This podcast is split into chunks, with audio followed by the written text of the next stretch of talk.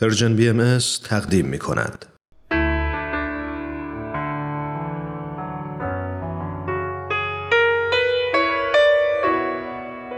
یادی از گذشته.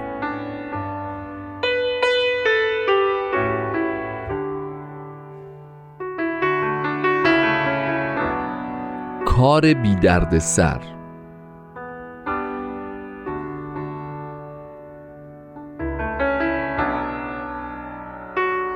دوستی می گفت وقتی تو خونه همه چی رو طوری واسه بچه هامون مهیا می کنیم که انگار تو هتل دارن زندگی می کنن، چطور توقع داریم کاری بار بیان؟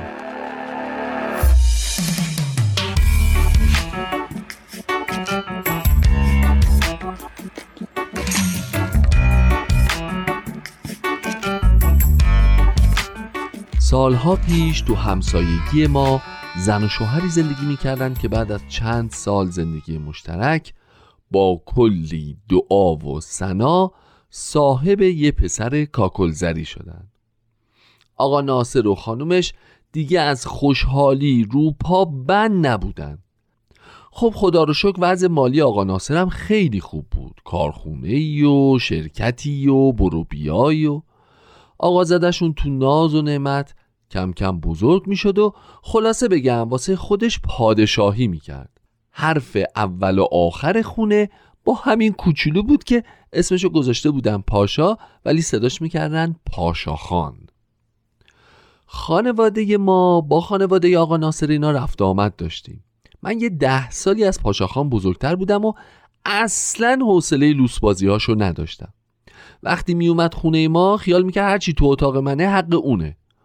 با پررویی و بدون اجازه همه چی رو برمیداشت و اگه ازش میگرفتم با گریه و زاری و بعدها که بزرگتر شد با قلدری ازم پس میگرفت.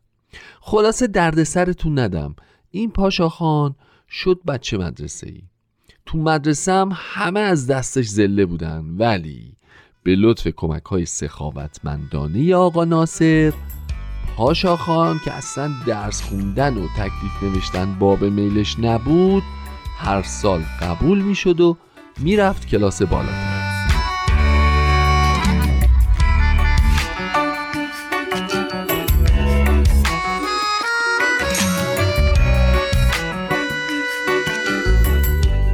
پاشا خان به دبیرستان رفت. هر روز عصر دبیرا می اومدن خونه که باهاش خصوصی کار کنن، ولی پاشا خان یا خواب بود یا پای تلویزیون. دبیرا هم با آقا ناصر گپی می زدن و پذیرایی شایانی می شدن و پاکت پولشون رو می گرفتن و البته توجیه می شدن که ورقه های امتحانی پاشا خان رو چطوری باید صحیح کنن. القصه پاشا خان همین جوریا دانشگاه هم رفت و یه مدرکی گرفت که به هر حال باعث سربلندی و افتخار خانواده بشه. بعدش هم پدرش بردش کارخونه پیش خودش و یه پست خوب بهش داد و البته سهم عمده‌ای هم به نامش کرد.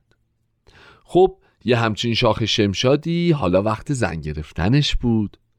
آقا ناصر کمتر از خانم دکتر رو شایسته یه پسر یکی یه دونش نمیدید.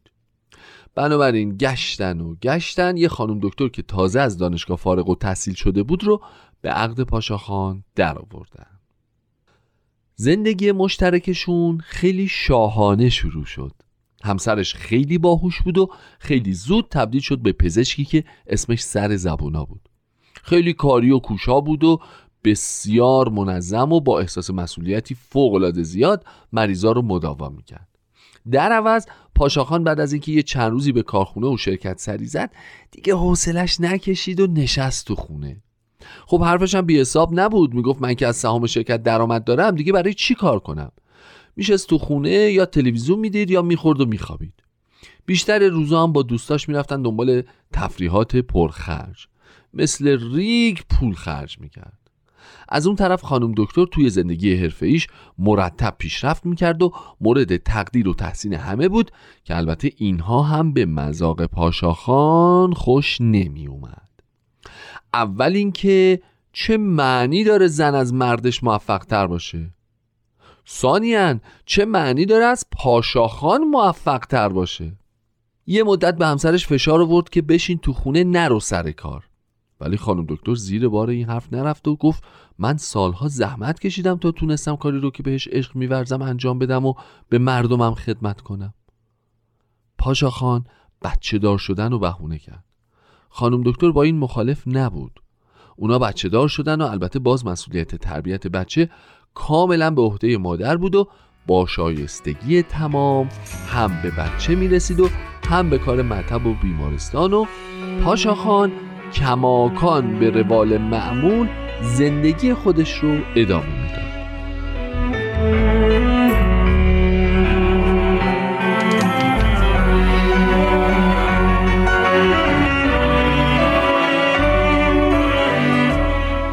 چند سالی کار به این منوال گذشت تا اینکه شنیدیم آقا ناصر بر اثر سکته قلبی درگذشت و تمام کارخونه و شرکت رسید به پسرش. پاشاخان مدتی تو شوک بود. تو زندگی هر چی خواسته بود پدرش براش فراهم کرده بود. الان احساس میکرد زیر پاش سوس شده. مجبور بود بره شرکت. کار کردن براش خیلی سخت بود. تو تمام عمرش هیچ وقت مسئولیت هیچ چی رو به عهده نگرفته بود. نمیتونست مدیریت بکنه. اوضاع کارخونه خلاصه آشفته شده بود و شروع کرد به ضرر کردن. 6 ماه بیشتر از مرگ آقا ناصر نگذشته بود که پاشاخان کارخونه رو به قیمت خیلی پایینی فروخت. از اونجایی که هیچ کاری بلد نبود و درآمدی هم نداشت، شروع کرد به خرج کردن پولی که از فروش کارخونه به دستش رسیده بود. چند ماه بعد پولها ته کشید. پاشاخان برای تفریحات گرون قیمتش پول نیاز داشت. شروع کرد از خانم دکتر پول گرفتن. افتادن تمام مسئولیت‌های زندگی به دوش خانم دکتر یه طرف، ناسازگاری‌های پاشاخان هم یه طرف. نه حاضر بود کاری پیدا کنه، نه حاضر بود دست از لاابالیگری و بی‌مسئولیتیش برداره. بالاخره خانم دکتر طاقتش تاق شد و از پاشاخان جدا شد. پاشاخان هم با مادرش که توی یه آپارتمان کوچیک زندگی میکرد همخونه شد و با حقوق بازنشستگی آقا ناصر به سختی گذران میکرد. چند وقت پیش مادرش رو دیدم که نگران بود و میگفت اگه من بمیرم این حقوقم قطع میشه. نمیدونم بچه‌م پاشاخان چی کار میخواد بکنه.